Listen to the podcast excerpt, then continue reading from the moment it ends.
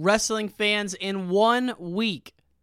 Our next audio documentary, The Henry Cejudo Experiment, goes live on this podcast. All six episodes will be available this time next Monday.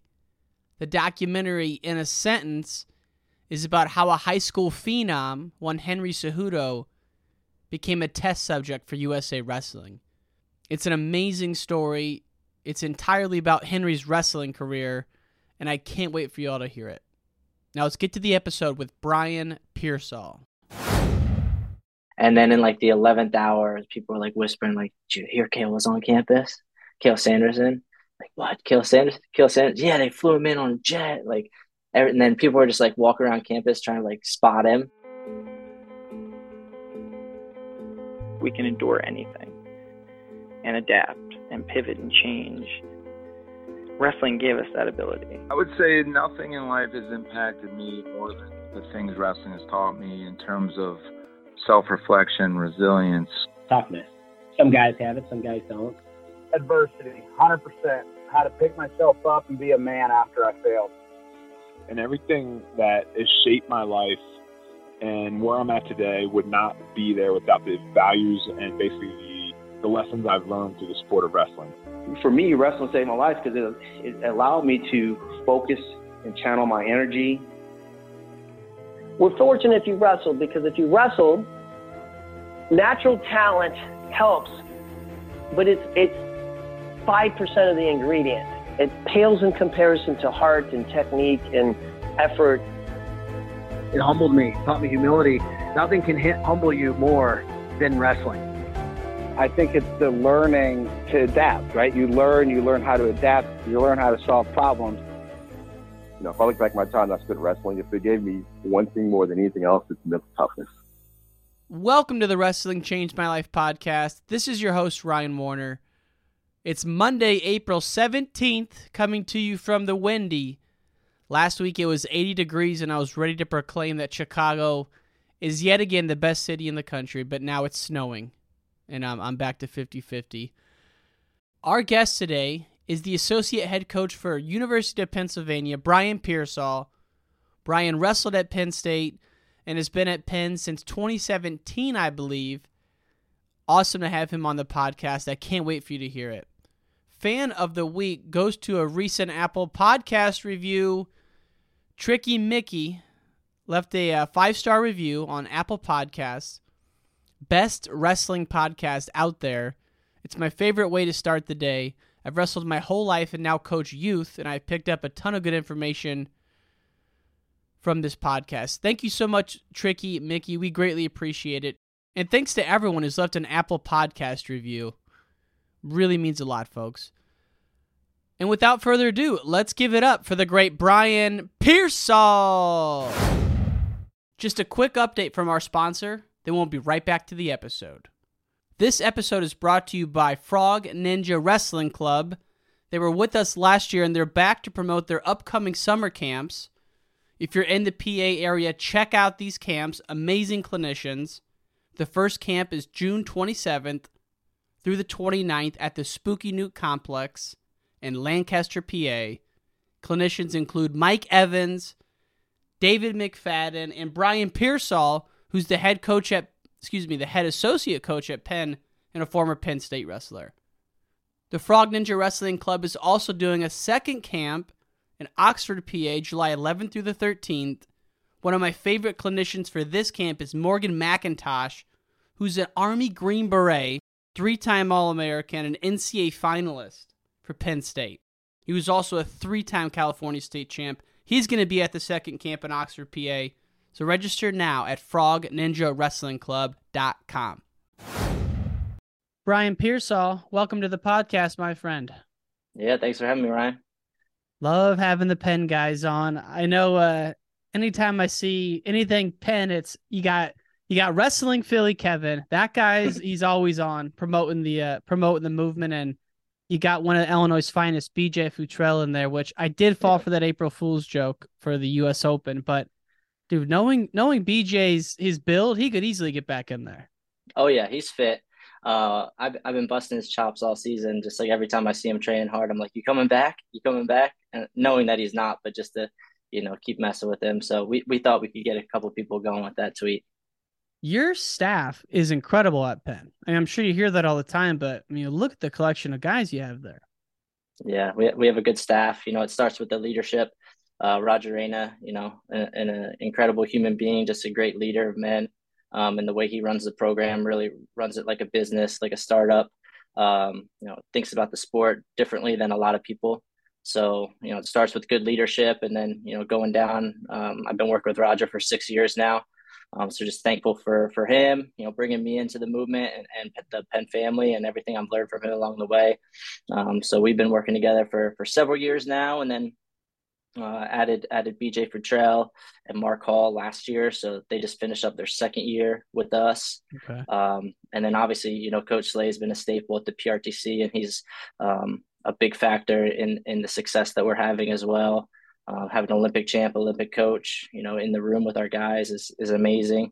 And then, uh, and then, yeah, Kevin, Kevin, um, our director of ops, you know, he's doing a lot of work for us behind the scenes, just taking stuff off our plate so that we can focus on the most important aspects of the program. How there's not a statue of Brandon Slay on the Penn campus yet, I, I can't understand it. I mean, we got we got Rocky, we got Sly Stallone, not not what a couple miles away, and we got an Olympic champion here, the Satiev killer, walking around campus. Needs a statue.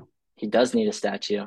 He's got that that cool pose from when he won that in the Olympics. He's throwing both arms up. It's it, it would make a great statue. I always joke around with Roger too that uh, when we get a new facility one day, we're gonna put a statue of him out front, just like Gable out in front of Carver Hawkeye. Yeah, he, he's a he's a modest guy, so he's always like, no, absolutely not. Like, uh, I, I don't want that. So it's funny though. I can't I can't get on a podcast and. There's a couple of people that names get brought up, and I always say the same thing, but Mark Johnson, former Illinois coach, love the guy. And then Roger Reina. I mean, there's many people, but Coach Reina is one where I met him once for the Brandon Slay documentary in person. Mm-hmm. And then we've met a few times since then. The guy is just so engaged when he's talking to you, not a spare word. You're totally like in the moment. And I, I love that about him. Mm-hmm. Yeah. He's, he's really engaged. And then he's always just thinking about like, you know, how can I help you? How can I uh, connect you with someone? Networking, just like he's always thinking about like bigger picture stuff, um, which a, wrestling coaches, a lot of times they get so singularly focused on the sport. And that's, that's a big aspect of the job as well. But he's just um, helped grow in me this kind of like holistic mindset. Like there's a lot more than just wrestling, you know, there's professional development, there's networking, there's the academic components, especially at a school like, like Penn, and community service, and just, you know, wrestling is such a um, it's a gateway to other things in life if we if we use it correctly. And I think he is is um, just someone that's really at the forefront of those kind of things.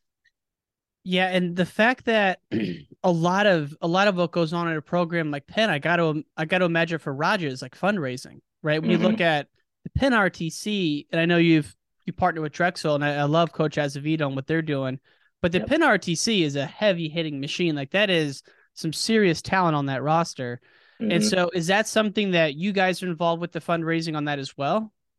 Yeah. So it's in my role, it's, it's an area where I've, I've just kind of started to take some, some small responsibilities in that area. Um, it's an area that I, I uh, plan on continuing to grow in, just fundraising, you know, to be a head coach one day, that's something that you're going to be, need to be really proficient in. Um, but it's a big aspect of our program. You know, we're not, we're not a school that's, you know, a trish, traditional Power Five where it's trickle down money from football and basketball, and that, that funds the athletic department. Um, and in a lot of the Ivy League schools, you know, are self-funded. Um, so, you know, we're, we're responsible for raising our, our annual fundraising budget every year. Um, a portion of that is from endowments, spinoff that, you know, contributes, but a lot of it is just the annual fund that we're, we're fundraising for. Um, and then, yeah, that's just Penn Wrestling. And then you throw the P R T C on top of that, and Um, that number gets pretty big pretty quick. So we have a lot of loyal alumni who want to see um, the program be successful. And also just what makes Penn unique and our program unique is it's more about more than just wrestling, right? There's, um, you know, the P R T C, they're, they're all about um, impacting lives both locally and globally through the sport of wrestling.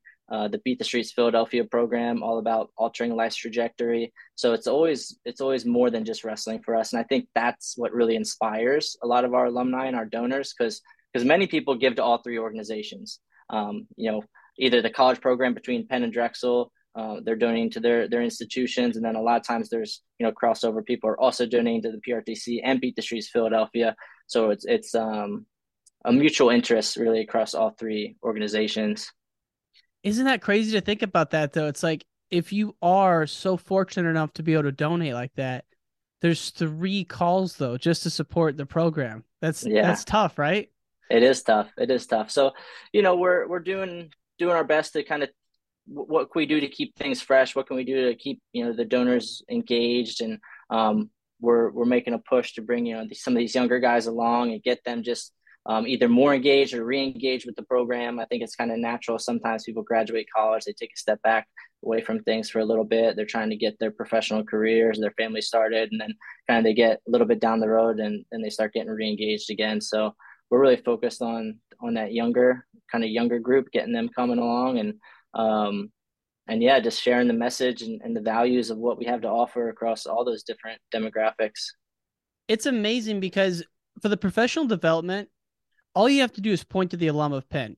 Like, hey, you want to be a Wall Street guy? Look at Clint Motter. Just yeah ten out of ten kind of guy. You want to get mm-hmm. into film and television? Ben Hatta, producer, director. Yep. You know, Jeremy Baylor, same thing. It's like there's so many good just examples from the Penn wrestling graduate that your alumni base just must be crazy exciting to, to, to go out with and to get them involved and excited about wrestling.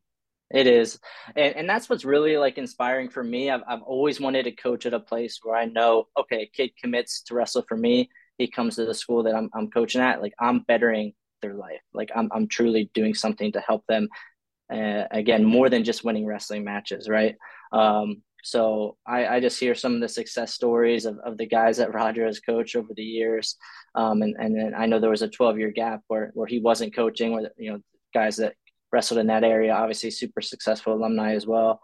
And kind of the, the era that I've been here the last six years, like some of our guys are now starting to do some pretty cool things, but um, all, sorry, all that kind of comes to fruition through a, a thing that we have called the mentoring program. So um, the way it works is, every Penn wrestler in their sophomore year is paired with a alumni who's in their field of interest. So just like you were talking about, um, but it's a formalized program. You know, you want to be in private equity, you want to, um, you know, work in professional sports, you know, kind of whatever interest that you want to go into. In your sophomore year, we, we pair you with an alum for a one-on-one mentor-mentee relationship who's in the area that you want to go into. Um, and a lot of times that leads to internships, or just, you know, maybe they'll introduce you through networking to the person that ends up hiring you, but um, just to have someone that's kind of like a sounding board for you and that's genius. That you can, yeah, bounce ideas off of. So uh, I think that networking and connecting people has always been a strength of Roger's, um, even from, you know, when he first started coaching, but now to have a real formalized program that um, is actually now it's housed within the athletic department. Um, originally it was kind of wrestling operating independently, and now um, other sports have come on and it's housed within the athletic department here. It's a formalized program. So when we're talking to recruits and we're talking to parents and families, a lot of times, um, you know, the parents get really excited about that. And oh, a lot yeah. of times the kids, kids sometimes get excited about that. And sometimes they're like, coach, I just want to wrestle, you know, but you know, that kind of long-term thing is always really intriguing to the parents. Well, think about it. If you're a parent though, and, and you have a kid, it's like, okay, my kid can potentially go to, to Penn, maybe even go to Wharton. And by the way, is going to be mentored by someone who's super successful. It's like, love that. Yeah. You know, that's huge. Yeah. I love the quote that uh, Clint Motter's dad, I always get it confused. Is the dad Andy? Yes. Yes. The, he was a Penn State legend. And he told his son, if you get into Wharton, you're going to Penn, period. Period. It's like, yep. No ifs, ands, or buts about it. It's not even a conversation. He's like, we'll figure the rest out. So, yeah. And I, uh, that was from the Slay documentary or somewhere around there is when I heard that. But I really, you know, I'm not an East Coast guy. Midwest, you know, it's the Ivy League and all that. It's kind of distant. But you hear about that and you look into the Wharton School of Business, like, dude, one of the best, if not the best in the country. So, yeah.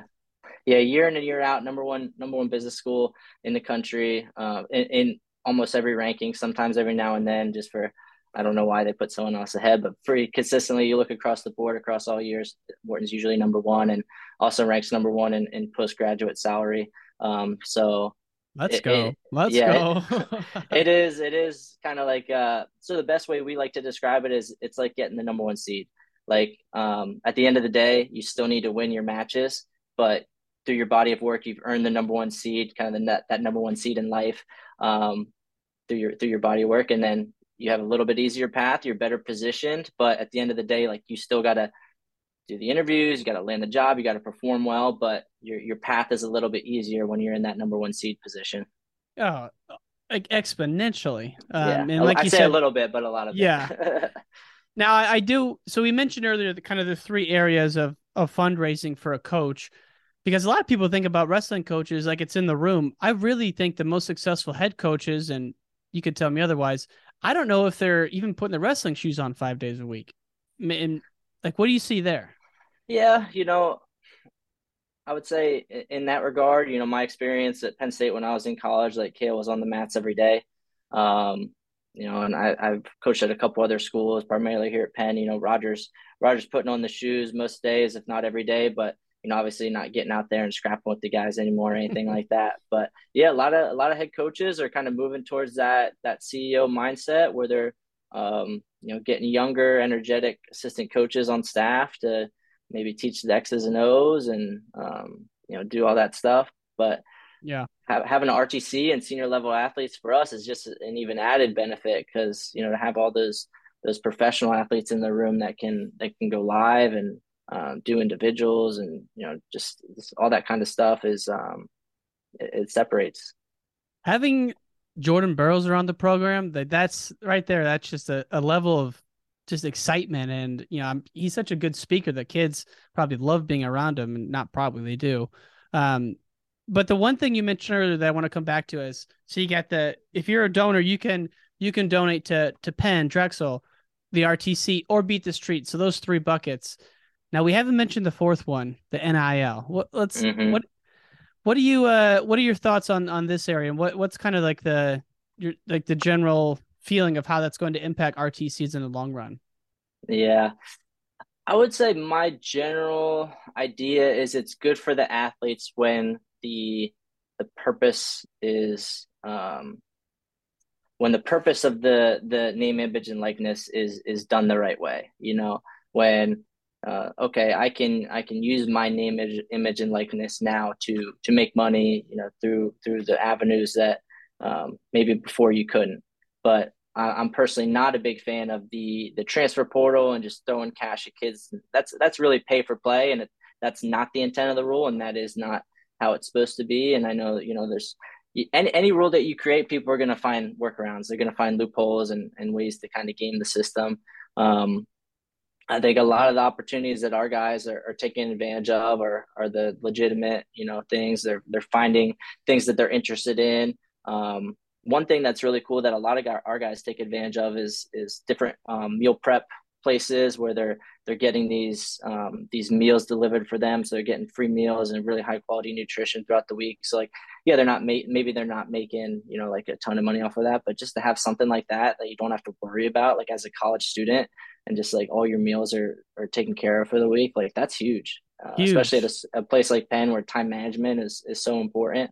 So I know a lot of our guys are taking advantage of stuff like that, and Um, we're still kind of at the early stages of, of what we can do in terms of just like we anything that we do, we want to be very sure um, that we're we're operating within the uh, the rules of what is permitted. So we um, you know we've taken counsel, legal counsel, just in terms of like what's permitted, what's not, making sure we're really communicating clear with the with our compliance department. Um, but we definitely have have people that are. are interested in, in um, kind of what we can do to advance the program, but it's also in balance of everything, right? Like these other organizations, like we don't want to do anything that would take away from those other organizations. So I well, think, the... yeah, go, go ahead. ahead. Sorry. So I was just going to say, to kind of put a bow on that, I think N I L can be a good thing when it's, it's done the right way. Um, and, and we're very interested in how that is going to affect the college landscape moving forward. And anything that we do, like we always want to be at the forefront of things, but we also are are pretty risk adverse. You know, we don't want to do anything that would uh, be perceived or to the program negatively, you know?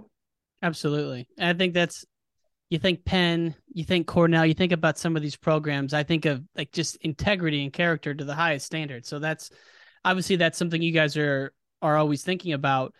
And you think about the, the traditional use cases of N I L, to your point, athlete getting some money for, for a t-shirt deal, or more importantly for wrestling, the summer camps. Like that's what Okie yep. State got busted for in the summer back in, in the summer, back in uh, like ninety-one, you know, Joe C was paying the, the Oklahoma State Cowboy wrestlers and recruits to work his summer camp, you know, a couple hundred bucks a day. That was illegal back then and they all got busted. And mm. then they lied about it, made it much worse. But that is a common use case that I think makes sense because there's a legitimate um, value for someone to have a wrestler, you know, current college wrestler as a clinician. You know, the, the t-shirt deals, the rudest deals, those are a little bit fewer and far between. Um, but then obviously what you're talking about is, is the, there's the other use case of it where you definitely see it in football where these massive donor and collective groups are coming together and giving kids money to go to school there, um, which is unfortunate. And it's, but right now, like, how can you even police that, you know? Yeah, that's the thing. Like, people for so long have been asking for it, asking for it, asking for it. And the N C double A has been like, this is, this might be something that might not go well. And then, okay, this is a legal court decision. And it's it's not in the N C double A's hands now. A lot of these are, are contract deals and, you know, uh, things would need to go to court. And it's like, it, it is out of the N C double A's hands and it's it's now in the courtrooms. Um, obviously it, it does affect N C double A eligibility if there's violations and stuff like that, but the N C double A is kind of like, all right, you guys wanted it. You got it. Well, talking to Matt Valenti about the state of college or state of N C double A right now is kind of gets me nervous about some of these lawsuits that are going on about, you know, if athletes are considered employees and how that affects budgets and all that. So he kind of mm-hmm. got me a little worried there. Cause I didn't realize how, how big of a deal all this N I L and all the budget stuff is. Yeah. Yeah, it's a big deal. Um, yeah, and, and it's just some other unknowns. You know, there's this N C double A Transformation Committee, which is like looking at the big picture of college athletics. And I know Matt talked about this on, on your guys' podcast, but just, you know, coaching limits and scholarship limits and just some of these things, like if they change the rules on that, like how it can really affect the, the landscape of the N C double A. And um, the, uh, the way it's been has kind of been the – the way for so long, and now things are starting to change, and, and there's a lot of unknowns of what what it might look like for um, down the road, and for someone that, you know, wants to make their career in the N C double A, you know, as a head coach one day and maybe an athletic administrator after that. You know, it's kind of like, what is this big picture of things going to look like? It's a little scary. Yeah, I know, and I I hope it I hope we make it through it un, unscathed, so to speak, and and just keep on moving, because it's an amazing thing, you know, to go to the N C double A tournament and to see everyone supporting their teams. And then when you look at the U S Open, which is just as good a guys, maybe not as deep, but you don't see nearly an involvement. And it's, I think it's a lot of it's has to do with the school, right? People just love mm-hmm. getting behind their school. Yeah. It's funny. You, you go to the U S Open, like some of these matches that are happening in the first, second rounds would be like, if if they happen at the N C double A tournament, it would be like the storyline of the tournament, and they're just kind of happening over in the corner here with like twenty people watching. Um, but I think this year's U S Open might be a little bit different. Just the people that are registered for that. It, it, it's the best U S Open that I can remember in recent history. So I'm yeah. excited. Yeah, man, it's going to be awesome. It's, I love how the format now, it matters. Like anytime we have a tournament when people say it doesn't matter, that's obviously bad for wrestling. So this year it's going to be awesome. And when you think, I think back to uh, another U S Open, when Cael made the bet with you guys, did he have to go to the U S Open and make the team that year? No. So the bet, the actual bet was that um, he would wrestle in Northeast Regionals. Um, oh. So that was the original bet. And it just so happened that the Northeast Regionals that year was the last chance qualifier. But I don't think we had really known that. Like back th- back then, the Northeast Regionals was kind of like, you know, the, the one freestyle, like open tournament, really. Um, so, you know, we're like, okay, you know, if we win, you go to the Northeast Regionals, and he agreed to it. So he went to Northeast Regionals, and I always joke around with, with Richard Perry, because Richard ended up wrestling him like first round at the Northeast Regionals that year, but he was, uh, in college at Bloomsburg. So he's like, what the heck? But, uh, but yeah, Cael obviously steamrolled through the, the Northeast Regionals, which qualified him then for, I think it was the World Team Trials or whatever the, the next event was. And then he went, went to that and obviously won the trials and went and wrestled in the world championship. So it was like, it started off as a bet. And then I think when he won that, he's like, oh, I might as well go to the trials now. Won the trials. Like, oh, might as well go to worlds. and beat beat Herbert at the trials, who was a yeah. world silver medalist. I truly think that if we had the scoring rules that we do now, Cael would have won the Worlds that year. I think he was really, um, really affected by just that that ball draw era and oh. people trying to slow things down and win win in the clinch. I think the two point takedowns, the push outs, the continuous you know six minute match um, without the breaks in between. I think I think he would have been the world champion that year. And I think if he if he had done that, he would have wrestled in the in the Olympics in, in London. Yeah. I do. And so folks also, who go ahead. Yeah. Just like the inner workings of the program that year, we were coming off our first N C A A championship in two thousand eleven, obviously. And I think some guys got a little, um, you know, that summer we took our foot off the gas and maybe um, we weren't training as, as hard as we could have been. And, um, you know, Cael was gone a lot for those tournaments and the camps and stuff. And then he kind of got back and just was evaluating like the state of the program and just where some guys were at. And he, He just decided, you know, he needs to put the team first. Um, so he decided not to try try to go for the Olympics that next year. But I think that was in his head. You know, if he does well at the Worlds, wrestling the Olympics the next year. But um, kudos to him. You know, he, he put the priorities of, of the team before his own personal things that he was thinking about. So things were slipping a little bit after the first the first natty? Things were slipping a little bit. Um, yeah, there were some guys maybe not doing the things they should have been doing that summer. And he saw the culture going in a way that he wasn't comfortable with and just, you know, okay, I need to be back fully present and just make sure that we're doing what we need to be doing. And then obviously we repeated then in, in twenty twelve. And I think in my, in my, um, you know, opinion, I think that was one of the best teams that Penn State's had, that twenty twelve team. That was, that was a fun team to be a part of. twenty twelve. So that was the, the David Taylor, Ed Ruth, was Quentin Wright still there or no? Quentin. Yeah. So that was, uh, so that was my you? junior year. Yeah. Quentin was a junior. Um, so that was the year that Frank Molinaro was uh, a national champion. He had an undefeated season. Um, Ed Ruth won. David won his first national title that year. Um, so it just was like, we just went from kind of being the new kid on the block to like dominating. And we, we still lost to Iowa in the duel that year, which kind of stunk, but it was just kind of like, it was the next step up for, for the team and the guys. And it was just a lot of fun that year. So in twenty eleven, when you when you guys went for the first time, did you beat Iowa in the duel and win the Big Tens or no? So we didn't beat Iowa in a duel meet when I was there at all. So I graduated in twenty thirteen. We lost to them in Carver Hawkeye my senior year. Uh, they beat us at Penn State my junior year. And um, the year before, That that was also at Rec Hall. They beat us. We thought we had a good chance. So, yeah, they, we didn't beat Iowa, or Penn State didn't beat Iowa, I think, till the year after I graduated in twenty fourteen, I think was the first year they beat them. Wow. Yeah. That's crazy. That was kind of the, that was kind of the, the monkey that we were trying to get off our back for the longest right. time. We would do really well in uh, tournament competition against them because we were really good at scoring bonus points and had a really balanced lineup. Um, but in dual meets, they – They would give us some trouble there for a bit. Were you there when the Altons were there? Yep. Yeah, they're some of my best friends. Dude, those I, guys I was just playing. So I was just tough. playing golf. I was just playing golf with Dylan on uh on on Saturday. Are they still involved with wrestling? Uh, they're not involved with wrestling too much anymore. So they both coached college for a little bit after they graduated. Uh, Andrew was at F and M for a bit, and then he was training down at Virginia Tech. And Dylan was with me up at West Point for a couple of years. Um, so they're out of wrestling now, but um, one of our mutual friends is a high school coach here in the in the Philly suburbs. So sometimes those guys get in the room with him and just show some some high school kids, you know, some stuff and roll around with them, but um, not in a formal position or anything. Yeah, that's a name I associate with the program from those early days as well. Like those two are so solid. Yeah, so that twenty twelve year that I was talking about was a lot of fun. That that was um, Dylan's freshman year. He got third at N C A As that year. And that was unfortunately the only year he was really healthy. And then he had a bunch of, him and his brother both, Andrew had a bunch of shoulder surgeries and Andrew had an A C L surgery. And um, a lot of people don't know how banged up those guys really were. And they were always like, oh, they're out of shape or this and that. But I'm like, you have no idea what this kid's going through. Like he's, he should really not be wrestling at all. And he's out here, you know, battling, be- beating a lot of really good kids. But just maybe not dominating it the way that people expected, or I don't know.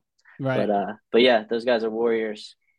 So let's let's take it from the beginning. So you're at Penn State. You were recruited by Coach Sunderland. Yep. And are you there a year, or you're not even there a year when when you start hearing some news coming around?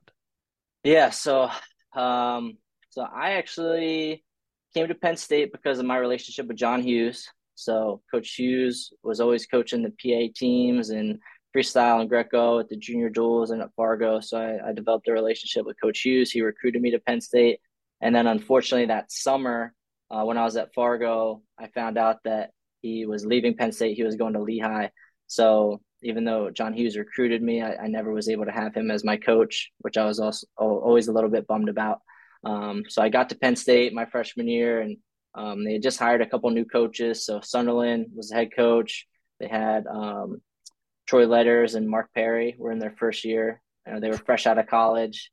And then we had Aaron Onspach, who was the N C A A finalist, and we had Matt Dernlin on staff. So we had a really good staff, but I feel like just the things, it was kind of maybe not the most cohesive, you know, um, a lot of different ideas of how we should be training, and I think a little bit of overtraining, and just some, a lot of culture things that, um, you know, maybe guys not doing the right things, just different culture expectation there. But you ever think how crazy it is that Troy Letters and Mark Perry are on staff when Troy yeah. Letters going for, you know, his, I guess his junior year, where he still could have been, you know, a, a three timer, Mark Perry upsets him in the semis. I just, I yeah. just had Troy on, but I didn't even think about the fact that him and Perry are on staff until you just said that.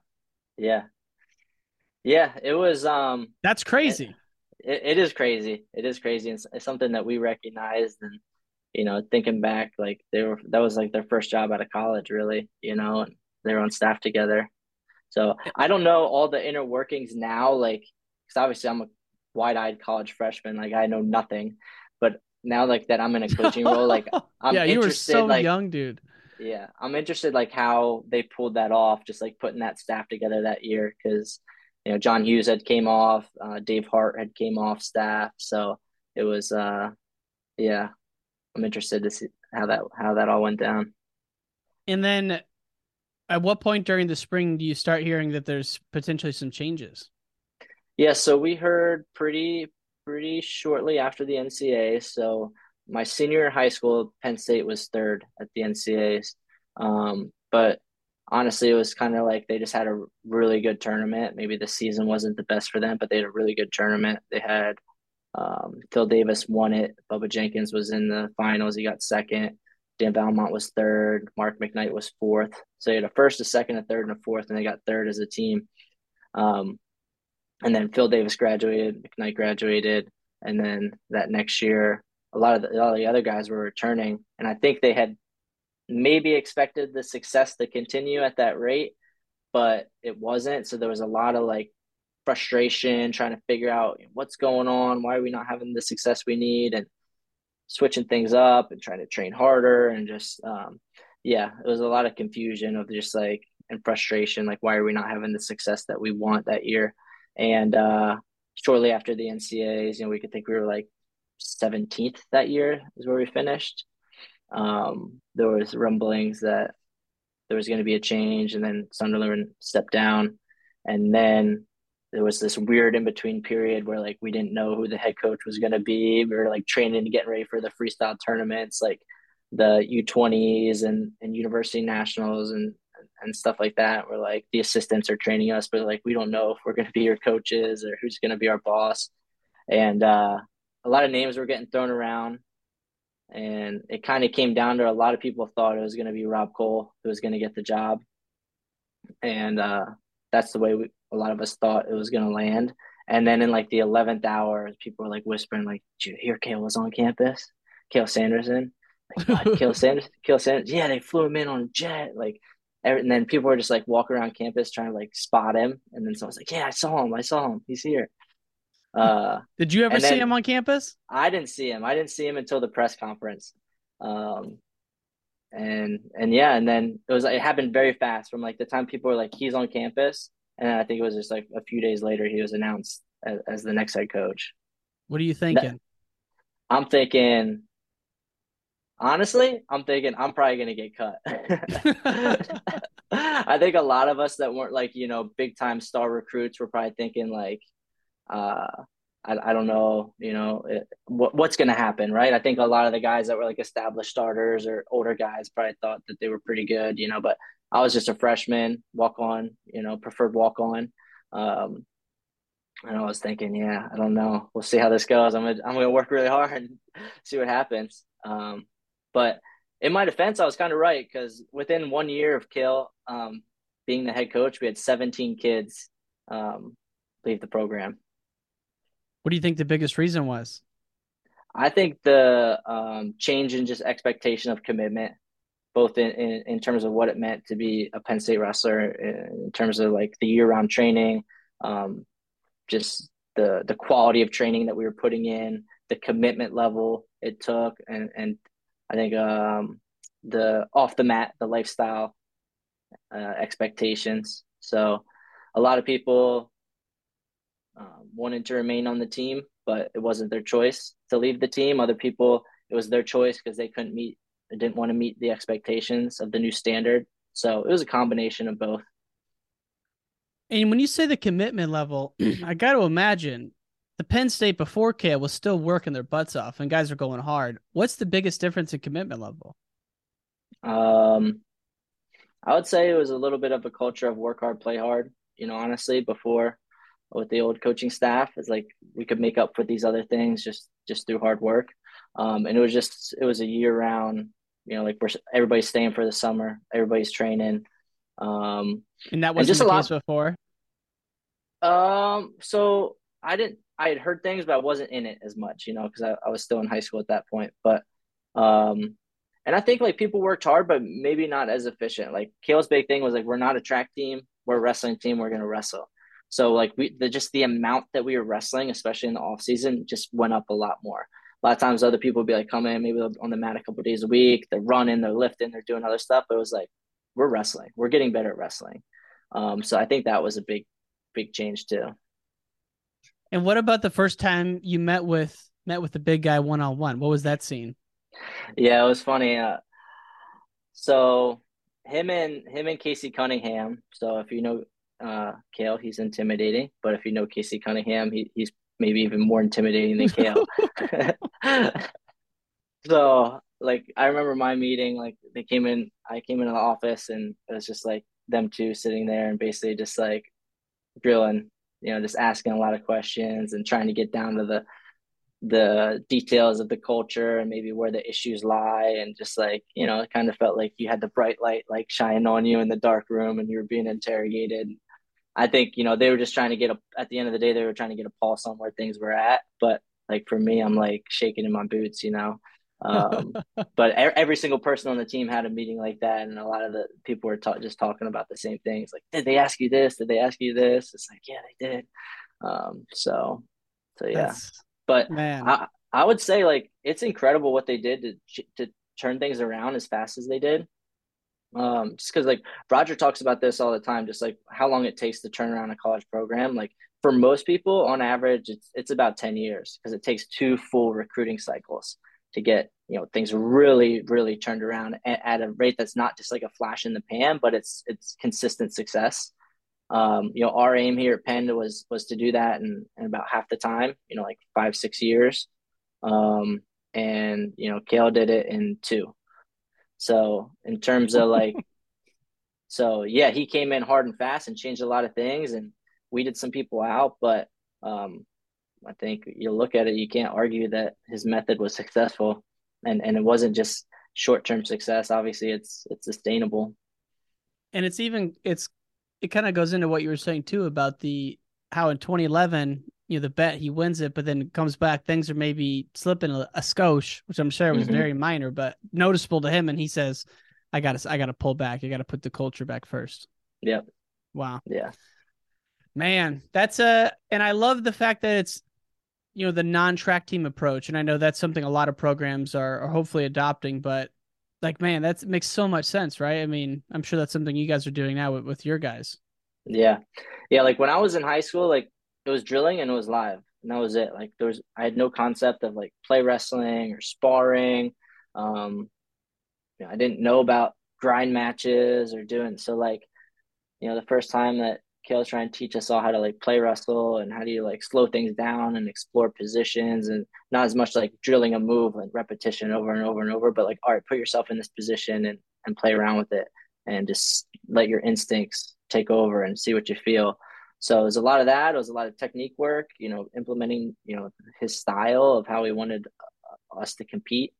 Um, and I remember the first time we did like a grind match and I'm like, wait, we're wrestling live for forty-five minutes. What are you talking about? so, um, like, see, I didn't know was... Cael would be a grind match guy. Oh yeah. We, we did a lot of like really hard training in the summers. Um, yeah, we did a lot of hard training in the summers. We do grind matches. We would do, um, we would do these workouts. These were a little bit more in season, but we do these workouts where it was like a starter would be paired up with a non-starter and it'd be like four positions.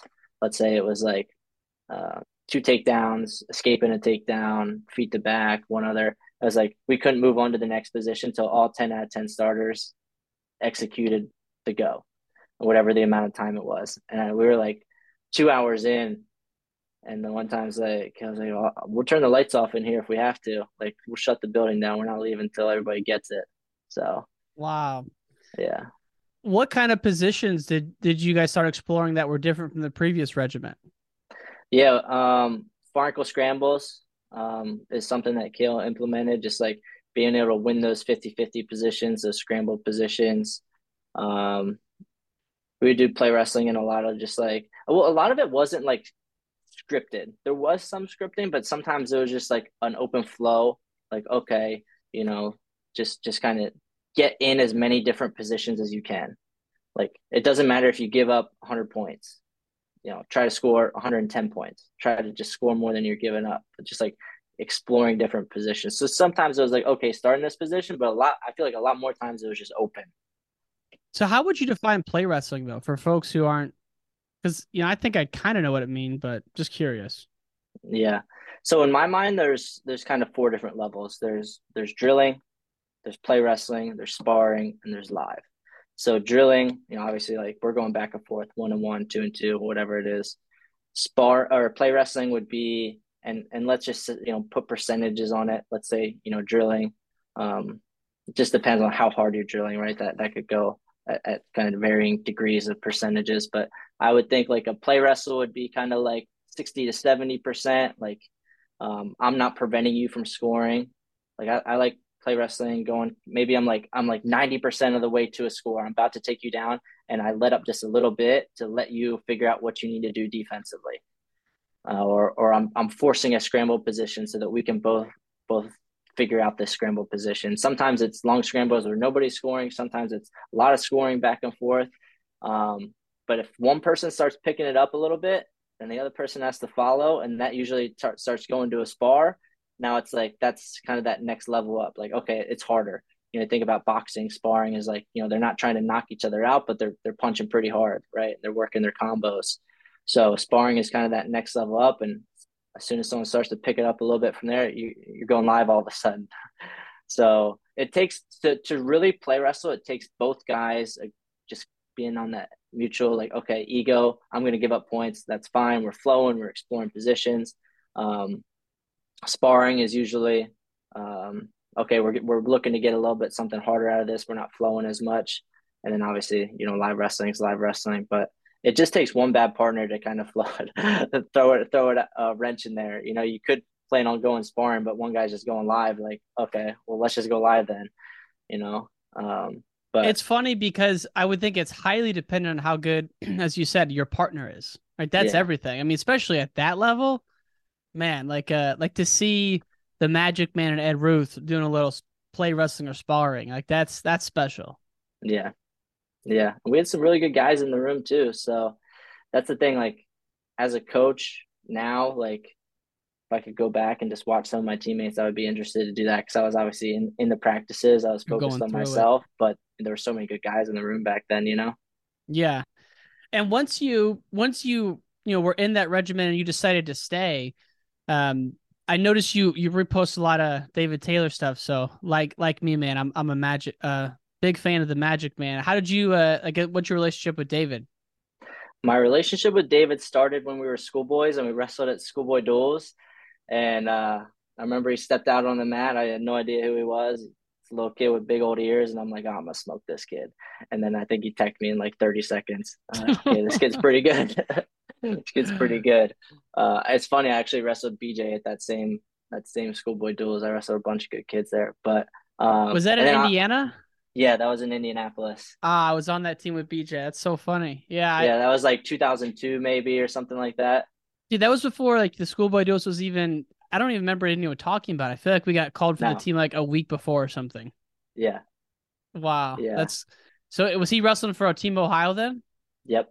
Yeah. Yeah. He was on Team Ohio, and uh, obviously I followed his high school career a little bit. You know, we were never the same weight after that. He was always smaller than me, um, but obviously, you know, he had a ton of success. And um, when he committed to Iowa State, you know, I was like, I kind of noticed it, but like didn't really think anything of it. And then when Cael came, that was like the big question. Like, all right, well, is David going to come now? Um, is Kyler going to come? Some of these other guys going to come? We thought more people were going to come. We thought, you know, like, we we're like, oh, well, Iowa State's entire starting lineup is going to transfer to Penn State. We're all going to be, you know, out of a job kind of thing. And that didn't come to fruition. Like Varner was there, right? Like Varner didn't come? So Var- Varner and Fanthorpe were both seniors, and then they came that very next year after they graduated, and they were R T C athletes for the Ninja okay. Line Wrestling Club. Yeah. Okay. So I think they wanted to come. I mean, I don't want to put words in their mouths, but I, th- I think that they wanted to come, but they just kind of were, all right, let's finish it out. And then they came that next year as, as uh, N L W C athletes. And do you remember David coming around campus for like recruiting visits, or did it, did it not get to that level? Yeah, so I – I don't remember David's official, or even if he took one. The first time I remember is he came to um, he came to campus and was working out before junior duels that summer, and he was wrestling one thirty-five, and me and two or three other guys that were around that weight, because I was a thirty-three pounder.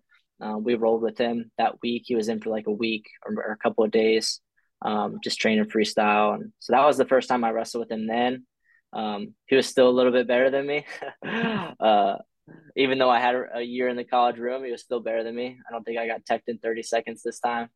Um, but that was really the last time we ever really wrestled, because after that, he was up to one fifty-seven that next year. I stayed at thirty-three. Um, but me and David weren't super close this freshman year. And then we developed, you know, a really, really great friendship.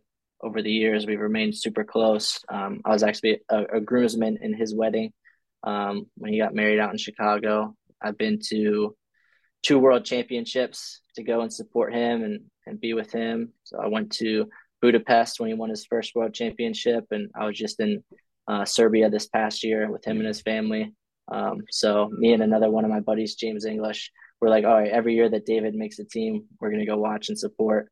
Uh, we couldn't go to Tokyo or Oslo because they didn't allow fans, or we probably would have been there. But yeah, dude, that so. first round match in twenty seventeen against Yazdani when he was losing, that had to be electric to be there in, in person. It's funny how that all went down, because we were walking around uh, Budapest with our little friend group we had there. So me and my wife were there, James and his wife, uh, Kendra uh, Taylor was there, and we were all kind of just like walking around Budapest, exploring the city, and the draws came out, and I was the first one to see him because I was on my phone just refreshing, and I'm like, the draws are out. Kendra's like, who's he got? He's got Yazdani first match. Let's we're go. Like, we're like, oh, man. Uh, we're, so we're talking through the different scenarios. We're like, all right, if he beats him, he's got a clear path. You know, he's going to win.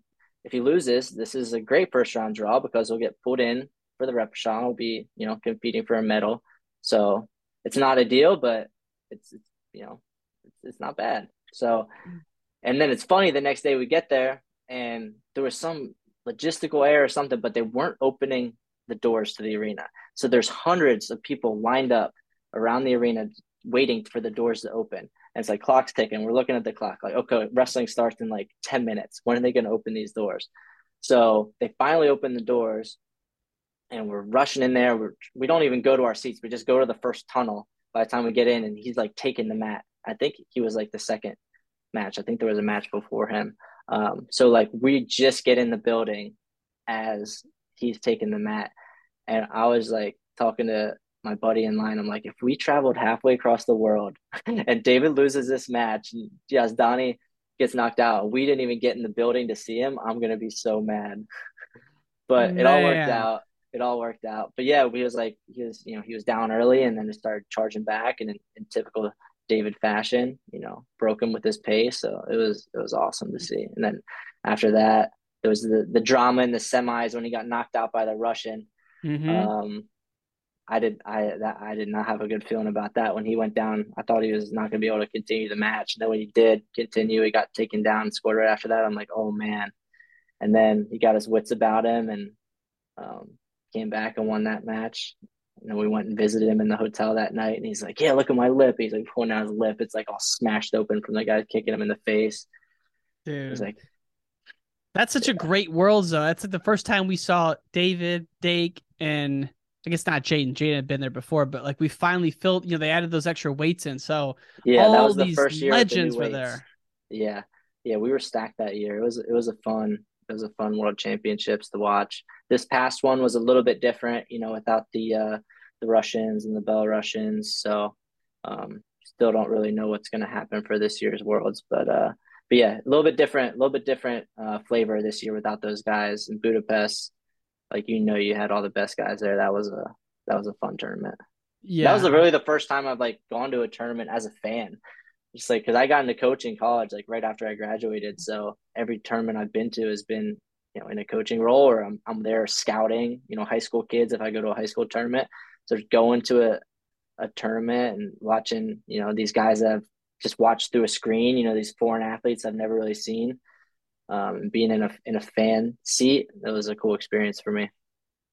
How would you compare a Worlds to an N C double A's? Granted, you've only been coaching at the N C double A's, but like a yeah. Worlds where everyone's there, like a twenty seventeen Worlds. Yeah, yeah. Um, the wrestling is just such a high level. It's such a high level. Um, was the, the fan that, arena sold out? Like the fan, like seats sold out, or no? There were more people in Budapest than there were in in um, Serbia this past year. So I think there were a few open seats, but um, I don't remember exactly what attendance was like. But it was cool seeing like the different countries have their like little fan section, and I always like sitting close to the Iranians because I like their horns and their bells and their whistles, and um, they're just so uh, passionate. Like, some people get annoyed by that, but I'm like, I like the energy. I'll sit right by them, and like, you know, I think it's a cool thing. But the thing that is different for me, like, I'm always kind of like a wrestling encyclopedia. Like, I know even when I was a little kid, that, that probably held me back a little bit in my career. I always knew who people were, what they accomplished.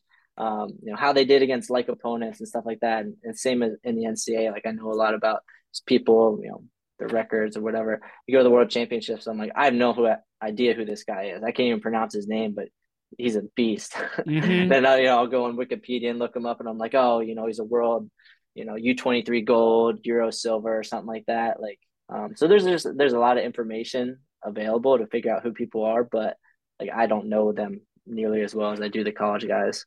Imagine going to Worlds in the nineties before the internet. Like, how in the heck did could you follow anyone at that point? Yeah, I mean, outside of the top guys, right? The top guys, but that'd be that'd be brutal. Yeah, I uh, bless the the national team coaches at that time. You know, trying to figure out who people were and getting film right. on people. Probably a lot of word of mouth. Like, hey, this guy's got a good gut. Watch out. You know, trying For to sure. figure out who people are and what they do. But it's interesting to hear the stories about um, Coach Reina and, and Coach Slay. I know you did the documentary, Slaying Satya, but just hearing them prep for those guys and hearing some of the stuff, just like, what a what a cool time, you know? Mm-hmm. Yeah, but and different, we- different. Now everything's so available. You can go on, you know, any, anybody can go and watch film on Yazdani Chirati. It's like, or Sajalayev or David Taylor. I'm sure people in other countries are watching film on these American guys, David Taylor and Jordan Burroughs and Kyle Dake. Um, but yeah, you couldn't do that back then. You watch film on Jordan Burroughs, all you're going to do is get worried about how bad it's going to hurt when he blasts you. Yeah. That is that you just, you know, one of the, one or two of those is coming across the bow, and it's coming at lightning speed, and you yeah. can't do anything about it. No, you can't. It's like a, it's like one of those bulls or uh, the goats that just like line up and they just ram you. And that's like how like genetically they're, they're designed to do that so they don't hurt themselves. I'm like, Jordan's just built different, man. Like my, I would, I would have stingers like all day if I tried to wrestle like he wrestles, just like, but he's so strong. And I think um, just something that like to credit to him, he, he is a true professional Um, he takes care of his body. He takes care of his diet. Um, he's had injuries. They've always just kind of happened to fall around the world championships, but over the cor- course of his career, he's he's stayed very healthy, and mm-hmm. I think that's that's a big part of why he's had the success that he has. Is he's a true professional. He treats his body like a temple, and um, he works at it hard. Yeah, the videos of of him and his son Beacon doing the workouts together at CrossFit are are amazing, and you can see yeah. he's he is way into obviously all aspects of it: the stretching, the the hydration. Um, The one thing I, I wanted to ask you a couple of things as we close down. We talked about, obviously, Penn, Cael, and David Taylor. When you look at the Magic Man, his career, what mm-hmm. like what are some things, if a parent asks you, man, what's he doing that you really noticed over your time at Penn State and as a friend? Like, what do you what do you think really jumps out to you of, of what David's doing? Mm-hmm. So one thing that's always impressed me so much about David is he has won at every level. Um, you know, Tulsa Nationals as a kid, the Reno Worlds, like you see a lot of those kids that have success at that youth level. And then some of them don't even wrestle in college, you know, so to have success at every level that he's wrestled at, from all the way from a young kid to multiple time world champion, Olympic champion, I think it just says so much about um, him and, and the way that he dedicates himself to the game. Um, he has always held a really high standard for himself, a high standard of excellence. And he is one of the most competitive people that I've ever been around in my life, whether it's poker, whether it's whatever he's doing, he wants to be the best at it. And he's dedicated himself to the sport of wrestling. So just that all in dedication, and he is stubborn and hates losing um, to a fault, you know. Um, but I think that that personal commitment, that personal drive that he has just to be the best at what he does, it's it's hard to replicate that. So it's like, how do you, you know, tell a parent what to do to have your kid be like David Taylor? Um, you know, it's his parents also have a, a high, high level of support for their kid. You know, they've, They've given him a lot of resources. They've followed him all over the world, competing all over the country as a little kid. So he has a strong support system from his parents, and they've exposed him to really good coaches and strength coaches and nutritionists, you know, at, at a young age. Um, and, you know, but, but all that external stuff doesn't matter unless you have that internal drive and that competitive fire and that commitment. And David is just really self-driven. Um, It's impressive to be around uh, someone that's high level like that, you know, tr- truly the best at, at their craft. Yeah. And it's, it's amazing how much better he's gotten since twenty seventeen. Like you talk about that twenty seventeen draw back then, we're wondering, you know, him and Yazdani maybe a toss up after what mm-hmm. he did this year. Yazdani's like wondering how he can even stay in the match. I mean, that, that yeah. performance this year was unbelievable. And his ability to to shut down the underhook, un, just insane. Yeah, so that's another thing, David. You know, what's made him so good is he's always progressed. He's constantly reinventing himself. You know, like he got to college and um, he was really good on top in, in high school with his tilts and stuff, but um, he learned all that, that crab, half, suck back, you know, stuff. He learned all that from Letters, um, and, and he'll, he'll be the first to say it, you know, and he really implemented Cael's style of ankle picks. Um, and he also picked up leg riding stuff from Casey Cunningham and leg slips, you know, from, from Cunningham and just other coaches. So he's like a sponge, and he's like, you know, he's always been really good, but it's, it's, you know, like little nuggets here and how can he better his game? Um, and then he got to the senior level and, you know, he did a lot of things that he did in college early on, you know, with the ankle picks, and you see him hitting those back roll cradles against Uh, J B in, in the U S Open his first year out of college, and it's like never forget re- that yeah like he never was wrestling forget that. He, he was wrestling like he wrestled in college, you know, and then people at the senior level, they're professionals, you know, this is their job, so they started to figure out the ankle pick and they started controlling that shooting hand and shutting down his offense. So there was a little bit of time there where he wasn't having the results he wanted and he shifted weights, and then um you don't see him hit too many ankle picks anymore. Now, a lot of times he's shooting single legs. He's snapping down, scoring a lot of front headlocks. So um, he's had to reinvent himself. He's had to get better. And Um, after that that Yazdani loss, he got better. It's it's funny. I was like talking to him at the Worlds and Series, like, yeah, this is the first time that I had a game plan for Yazdani. I'm like, what are you talking about? He's like, yeah, I just, you know, I knew I was the best in the world. I just needed to wrestle my style and how I want to compete. And I, I knew I could beat him. And every time he did that, but the margin got slimmer and slimmer. And then when Yazdani beat him, that was the first time he kind of had to take a step back and be like, okay, I need to, I need to figure out this underhook. I need to figure out this pace. I need to, I need to game plan for this guy. So he tweaked what he was doing with the underhook stuff and um, which, which side he was tying up with. And I don't want to give his game plan away. Yeah, yeah, yeah. He made, he made some adjustments and it made a big difference in the match. So he's invented himself and he's been willing to, to change and, and do a game plan.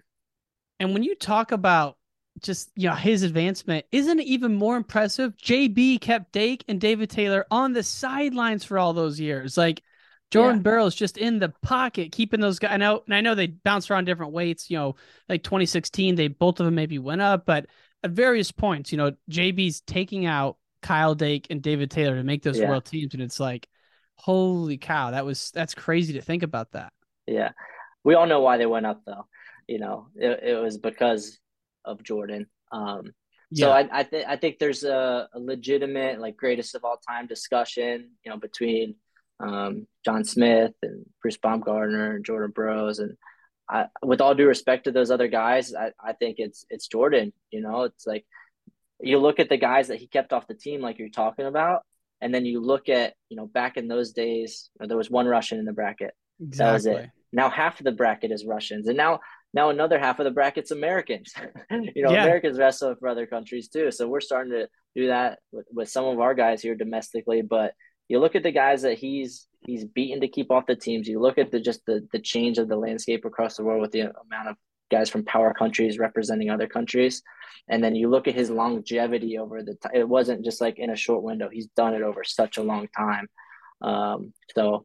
Uh, we're we're just super grateful that he chose the P R T C to, to finish Man. up his career and um, you know, to bring two world championships so far back to Philly um, has been been cool to see that and be a part of that. And a lot of people, you know, I don't think they realize, like, but it, it's not like he was rattling off world championships when he joined us. Like, he hadn't won the world since two thousand seventeen, mm-hmm. um, so he hadn't hadn't been performing at the level that he wanted, and then to come here and. Um, Coach Slay did a really good job of just getting him back to the basics, getting him back to the things that he does really well. I think Jordan had always kind of been a little bit like David, like, how can I reinvent myself? How can I get better? Um, but just getting him back to the basics of the things that he's always doing really well. You look at his film from, you know, eighteen nineteen to, to twenty-one twenty-two, he's shooting a lot more double legs. He's, he's getting a lot mm-hmm. more push outs, creating forward pressure, and hand fighting. Um, so, you know, to, to see that, and, you know, he's a, he's one of the best, if not the best of all time. And he's coming here and, and making adjustments to his game and, and getting back on top of the world is, it's been awesome to be a part of. And just, you know, I don't have a huge role in, in coaching Jordan, but, um, a little bit, you know, I was at Final X with him in the back and just like, you know, just, I went out to the Worlds, obviously was there with, with him there. And, you know, it's, it's, it's, it's cool to just take what little bit you can from, from an athlete like that. Just being around J B, like before a match in the back or like in the weeks leading up to a big event, that's, that's priceless. That's yes. something you'd kill to be to like right next to like a Tom Brady before a game. Like that's the same thing, you know? And what I love about J B being at the P R T C is one, seeing Coach Slay in the corner. Like he, you know, every time he says run, run, run with a double leg, but, uh, But also it's like J B is like totally bought in on, on the, on the Penn movement. Like I feel like yeah. he's really in the team room. Like he's with, you know, I don't know, this is all from afar, but it looks like with Beat the Streets, with the R T C and with the college guys, it's like, he's in there. He's a, he's a yeah. team guy. Yeah, he is for sure. You know, he, you know, comes in un- unceremoniously and changes his shoes in the locker room and doesn't even have a locker. You know, we tried to give him a locker. He's like, oh, no, I don't need a locker. So he just like brings his stuff in and puts his shoes on and comes and trains. And sometimes we have recruits come through. We have our P R T C developmental practices where high school kids come through and they're like, they walk through the locker room like, Jordan Burroughs. Like he's actually, he's actually like here. Like, like, yeah, we weren't just like pitching that to you. Like this is real. Like he's here, he trains here. Um, So, like, I think some of our college guys were like that a little bit at first when he first got here, but now they're like, yeah, I mean, we're in the locker room getting changed with Jordan. He's in practice. Yeah, like um, that'd so, be like a high school kid, like going to a workout and LeBron James is there. It's like, yes. That's unheard of. It is. It's unheard of. So, um, but yeah, you know, Jordan's really involved with Beat the Streets now. And I think at first, you know, he was a little worried about, uh, maybe not worried, but just he didn't want it to be about him. Right. He wanted to make sure it was about the kids. So like, he doesn't make a big announcement, you know, it's not on social media or anything. Um, and oftentimes he doesn't even let the kids know when he's going up there because he doesn't want people coming just because Jordan's going to be there. Like, he doesn't want kids coming just because, you know, mm-hmm. for, for other reasons. So he'll just pop in. He'll just walk into the office, see who's there, go talk to the kids and, you know, just help them however he can. You know, so it's like he does it in his own way, but he doesn't want it to be about him. He wants it to be about the kids. Imagine the impact that has on a kid. You're sitting there in practice. All of a sudden, J V walks in. Like, you'll never forget that. I mean, that up until you're fifty years old, you'll be telling people that. And by then, no one will believe you. Mm-hmm. Right? It's yeah, like, it's, yeah. And sometimes it's not even practice. Sometimes the kids are in there in the mentoring center. They're just sitting there doing homework and, you know, a place to go after school. And you know, Jordan walks in. Hey, how's it going? Wow. How was your day? And just starts talking to him, you know? Well, I wanted to sign down with, sign off with this coach. Uh, one of our sponsors who's been with us a couple of years, the Frog Ninja Wrestling Camp, Wrestling Club, they, you know, they're doing some camps this summer and you're going to be working with them. Tell us a little bit yep. about how you got involved with them and um, kind of what that's about. Yeah, so um, two of my former college teammates, uh, one is is Kyle Moran. So Kyle, Kyle basically runs uh, the Frog Ninja. It started out as a, a club, and now they're expanding. They're doing some some camps, some some some summer camps. Um, so Kyle was actually one of my main training partners at Penn State, and one of these guys that you know didn't get to compete in the spotlight every weekend, but really contributed to the program, just being there. He, he was one of the guys that like um, whatever you need, you know, if it's a, an extra drill, an extra workout. Um, he was always there for, for you when you needed. So he was a good teammate. Um, he's remained a friend after college. So um, he, he asked me to get involved. So I'm, I'm happy to get involved and give back. And then another one of the guys that went to the same high school, his name was Nick Regier. Um, he was um, in the starting role uh, occasionally at Penn State. He started his freshman year and then moved up to heavyweight from ninety-seven and was starting sometimes after that. Um, but Nick's also in the area. He works with the club and with the camps. So, um, yeah, it was like I, I went to the the camp last summer and I wanted to like just like reminisce and shoot the breeze with those guys. I'm like, oh, I got a coach, you know, I gotta gotta help yeah. these kids out. So, but it's been cool to reconnect with those guys and just you know give back to wrestling in the area. You know, that's that's what we're all about here at Penn. It's just like you know we want to we want to help our college program, help the P R T C and Beat the Streets, but also when we can get out to the surrounding areas and just educate those kids and whether it's about college opportunities or just teaching them a wrestling move, like we want to do that as much as we can. Absolutely, man. Well, Coach, it's been an honor to have you on and had so much fun talking wrestling with you today. Really appreciate it and welcome back anytime, man. Thanks again. Yeah. Yeah. Thanks for having me. I really appreciate what you're doing for the sport. Thanks for listening to this episode of Wrestling Changed My Life. This episode was presented by Frog Ninja Wrestling Club, who's putting on two camps this summer. Go to Frog Ninja Wrestling Club dot com if you're in the P A area and want to learn from some of the best in the business. Frog Ninja Wrestling Club dot com. Register for their upcoming summer camps now. We'll see you later this week with a new episode of Wrestling Changed My Life. Peace!